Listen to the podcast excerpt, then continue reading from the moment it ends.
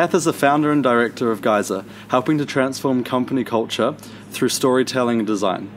Having worked with a number of companies including Southern Cross, Contact Energy, and NZ Police, just to name a few, Kath has been instrumental in helping some of New Zealand's most recognisable brands become just that. So uh, thank you very much for coming on the podcast, Kath. It's great well, to have thank you. Thank you for having me. It's an honour to be here to support you guys. Brilliant. Awesome. So to start us off, can you expand a bit on what you guys do at Geyser? Sure. So it's been an interesting journey for us. It's been about 10 years in the making. And we all came from a background of filmmaking, external brand, internal brand, so um, quite a wide discipline. And um, my husband and business partner, Giles, um, was in the film industry and he was really burnt out and he'd been working like 12 hour days on Disney sets and it was five in the morning and he was at a quarry where they shoot and he was one step to falling in this quarry in the, at five in the morning to his death. And he just came home and he said I've quit the film industry and I'm never going to work in it again. And at that time we had three young children and I had always been um, had quite high pressure jobs in agency and design companies, and I had stepped back and decided to just work part time while he was in the film industry. And it was the first time that I'd ever gone to work in a corporate. I'd taken a, a contract job in um, Sovereign, which was part of ASB Group. And there was a really inspiring marketing team in there, and I'd, and I'd always really undervalued um, the communications that went on inside. You know, we'd always been these kind of external brand snobs, for want of a better word and um, and I and the lights just went on and I got to see how how culture was so important in the culture and brand process. And at that time, we were working with some really inspirational guys who went on to transform IAG's culture. And um, when Giles quit, I, we had Geyser. We'd always had Geyser as a holding company, and he was actually had the name to make a feature film for the Pink and White Terraces. And I said, oh, well, since you've decided to just quit, I'm going to jump off the cliff with you and let's start Geyser as a as an agency. And not being very clear on our purpose, except the fact that we wanted more balance in our lives and we wanted to work together, and we were really creatively driven. And so um, we set up and we went, oh, okay, we're going to need some clients. and um, word got round quite quickly, being a small town. And um, IAG asked us to come in and pitch on their EVP. And we didn't even know what an EVP was, and we had to Google it. So it was actually an employee value proposition. And we had no idea that they called it a sniff test, and we were up against um, an agency called Colenso, which was really big. Which was fortunate that we didn't know we were up against one of the biggest and best in the country. So we showed some really random things, Power Ranger DVDs and this kind of, kind of crazy stuff. And we actually won the job because they said, we, we love that you were thinking, you're not coming with any preconceived ideas about this. And so it was just intuition, right? It's like, well, actually, the first thing we identified was, gosh, there's only, they were only allowed to, there were some real constraints around how they could communicate from brand guidelines. And they were amazing because they just let us throw those rules out. And um, we, they had Burning Platform at the time. They were losing a lot of talent to companies like Air New Zealand and Vodafone. And, but they were doing some really interesting, innovative stuff inside. But that story needed to be told, um, and we were really fortunate and lucky that we got to help them to do that and set them on the journey that they're on t- today when they're very much a purpose-led organisation. Mm. So, so that was great. That that happened over several, and we're still we were you know we were doing still playing in kind of both camps, doing external and internal, and but we were really um, I realised that it was such a passion for me, and that over the years I've just realised that my gosh, your people are your first customer um, I, we got to see the impact that our work was making on on those organisations, not just on their bottom line, but to their people. But it was still we weren't really sure how to shape that story up. So, um, and then we decided. Then we ended up and we did um, a whole lot of work for Frucor, which was a really satisfying journey. and actually help them to articulate their purpose, which is hunger to make drinks better, which is now their external, in turn, that's their, their why that um, is really embedded. And, um, and then an opportunity came from Southern Cross Health Society um, to work with them. And at that point, we went, "Wow, this is a thing. We're actually getting this. Actually, this is our passion, and we're really driven by this. And, and let's just be, let's just own that we're doing this. We still hadn't quite defined What this? this Yeah. um, because it was so broad, you know, we're helping them to take organisations to take strategies and articulate them into language that's meaningful. Um, and and there was just so, so, so sort of so much stuff going on, um, branding programs, and but the, the the strength we had was being able to see the big strategic picture, and and realizing that actually what sits at the heart is the brand framework, and it is inside out.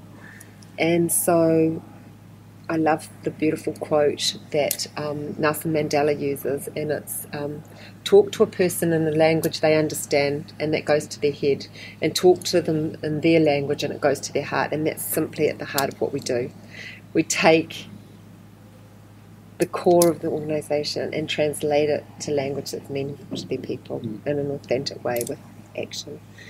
So then, um, as you know, tragically tragedy struck, and um, Giles died really suddenly of cancer.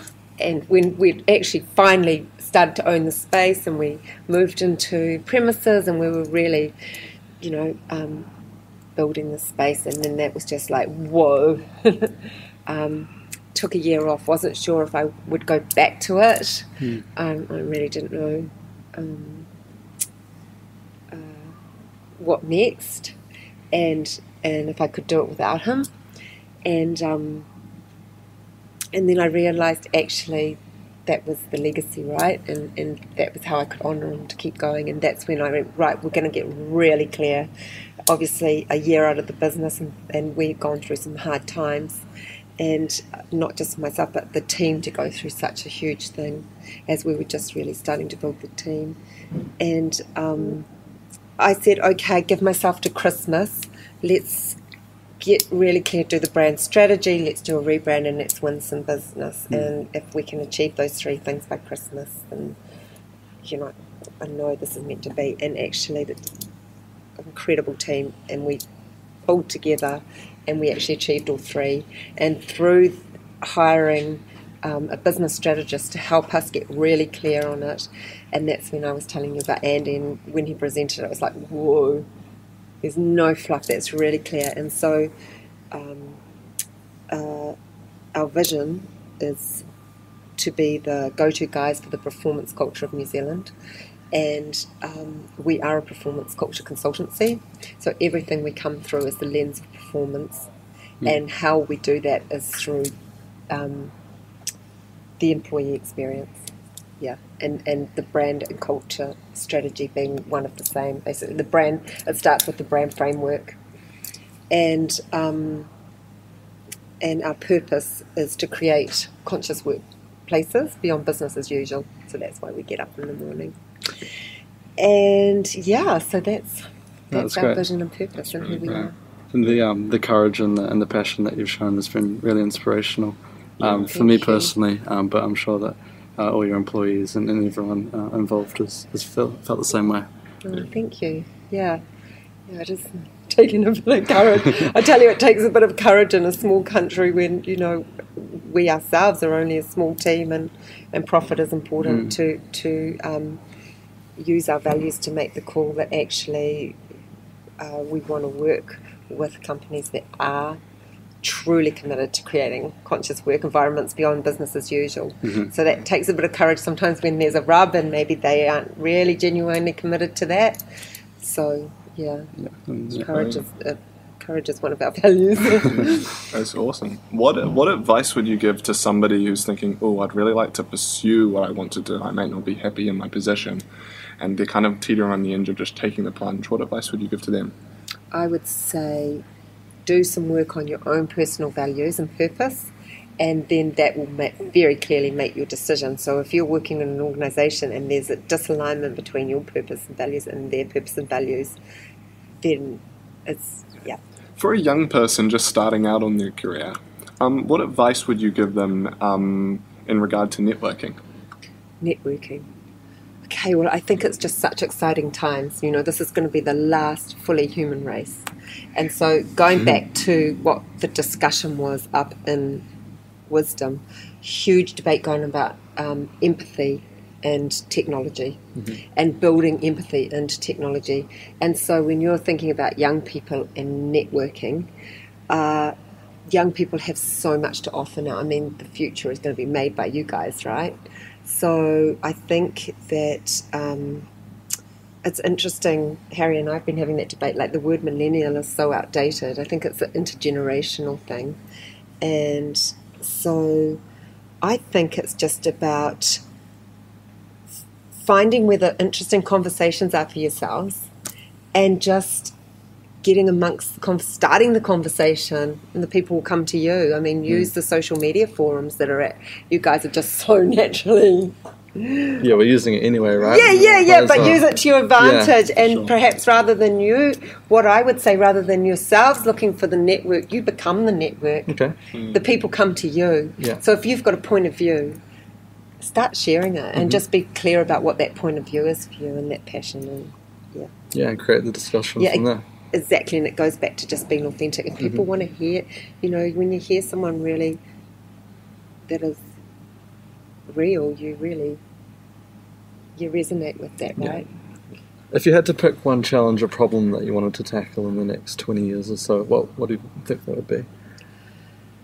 It would have to be around um, again uh, sufficiency, and I'm really intrigued about the global living wage. I think there's enough to go around. I think um, uh, someone told me the purpose of money when money was first invented, and it has a beautiful purpose. Um, I've got to read it to you actually Sure.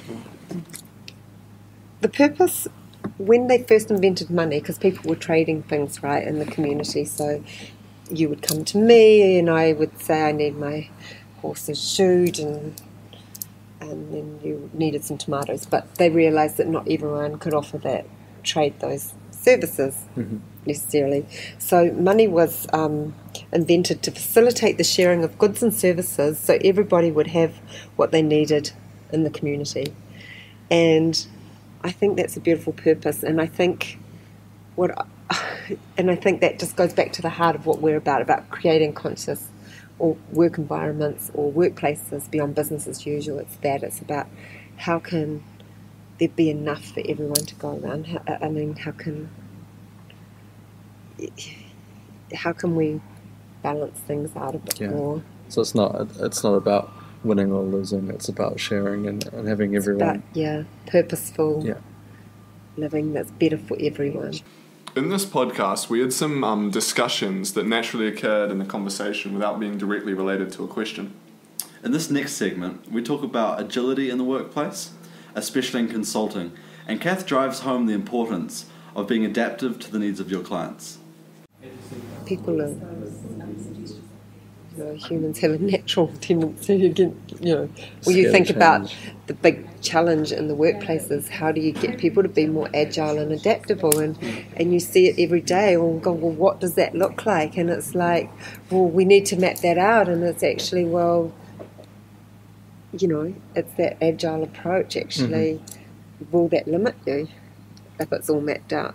Mm, absolutely. So how Yeah. what's the shift now to here to here to here? But if we're mapping out a whole change comms program, you don't even know what's going to Yeah. be. Yeah. Yeah, absolutely. I think I see that in education a lot too. Like, I've just started a lecture series where he doesn't set what topics we're going to learn each week. It's an ethics paper in management.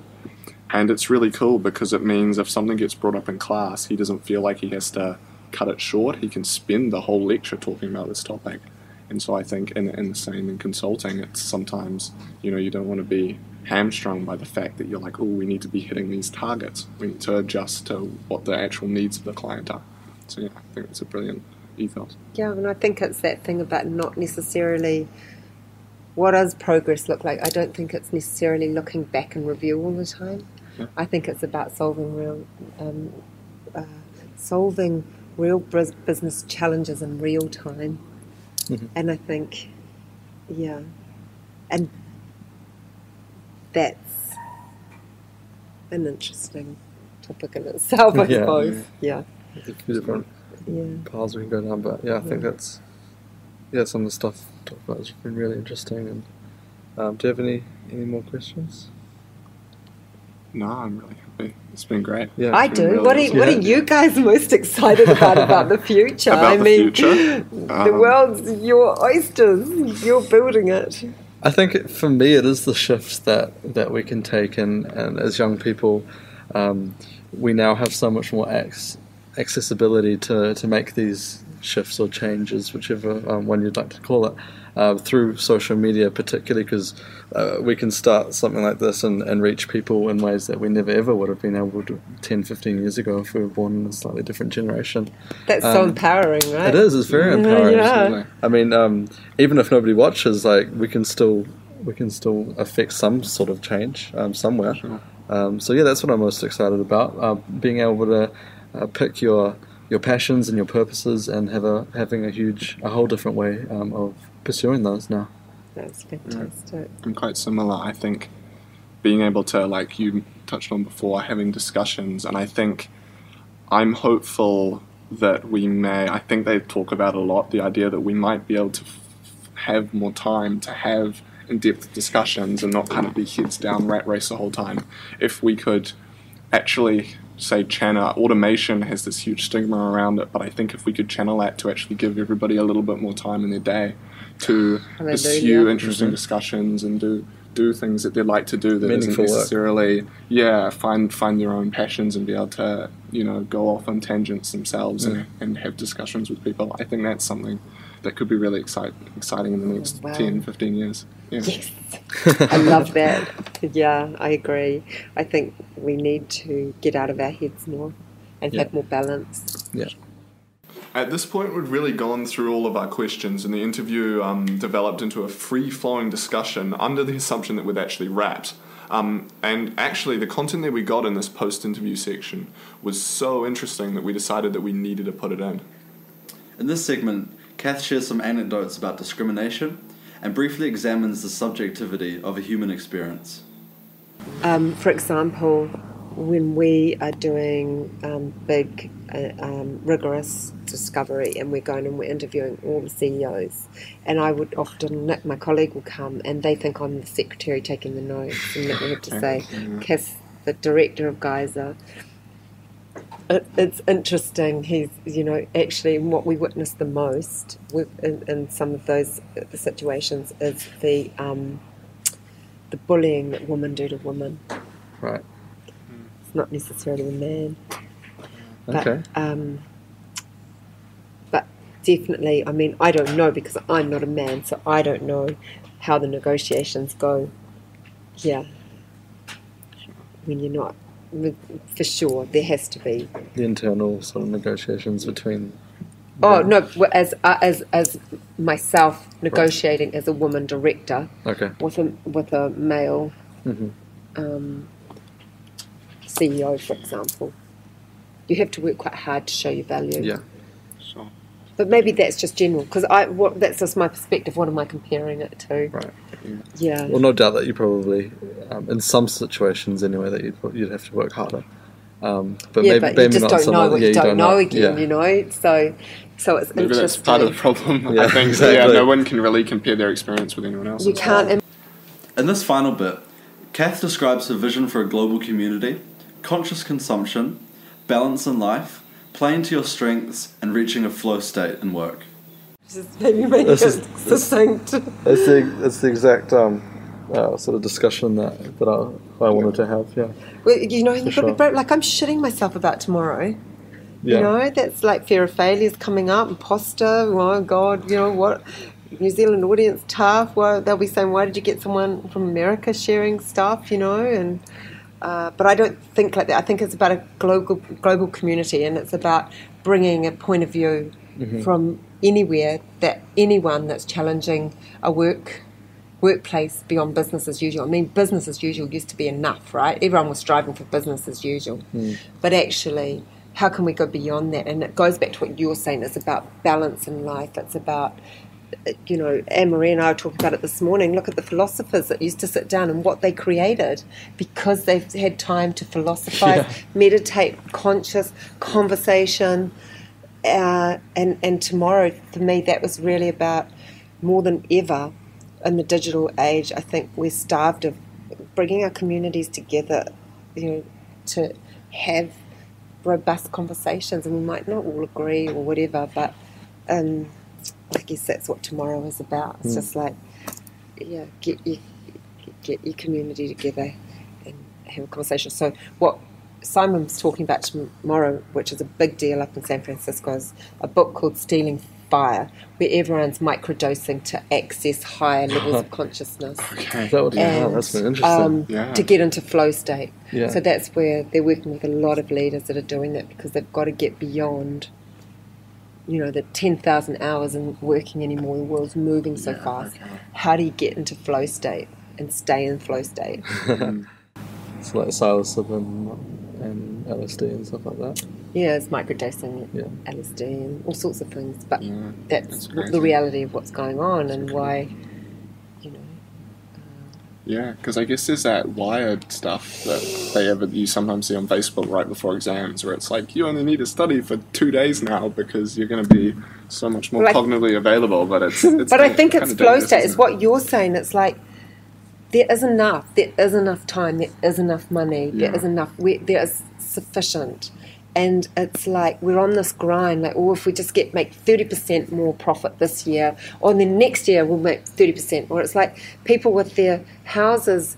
They're filled with stuff, and then they go and buy a storage container to put more stuff in. And there's all these homeless people in all these sheds full of people's stuff, but they're not even living in there. And I mean, it's that thing is enough time. It's about um, Yeah.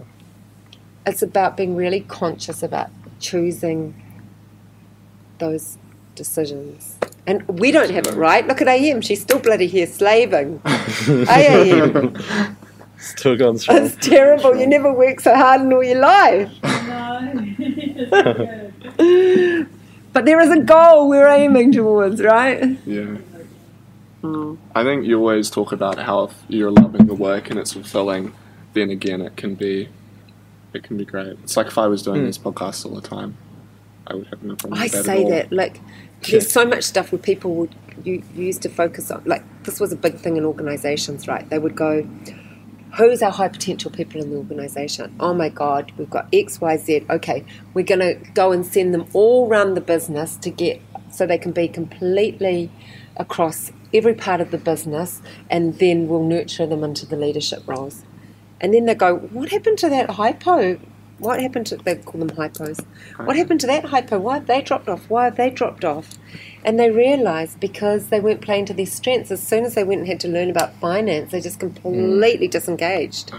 And so the saying is a well a good le- a good leader is not well rounded you know it's about pointed passion. It's about mm. what are your key good strengths your best strengths what really like what gets you out of bed in the Yeah, morning excites you. and how are you fueling those and then if you're playing to everyone's strengths and being a strengths based organization or just yourself personally that's so much easier Mm. right and then you find the people that are good at the other stuff Yeah. i'm terrible I've, I've my, on my 360 i'm like 95% creativity and 5% processes and systems Mm, that's why the business to took a long time to start getting the right foundations because I realised it was absolutely crap at processes and that's the bedrock of the organisation, right? So then I had to make sure I hired people that were really process driven, Yeah. and so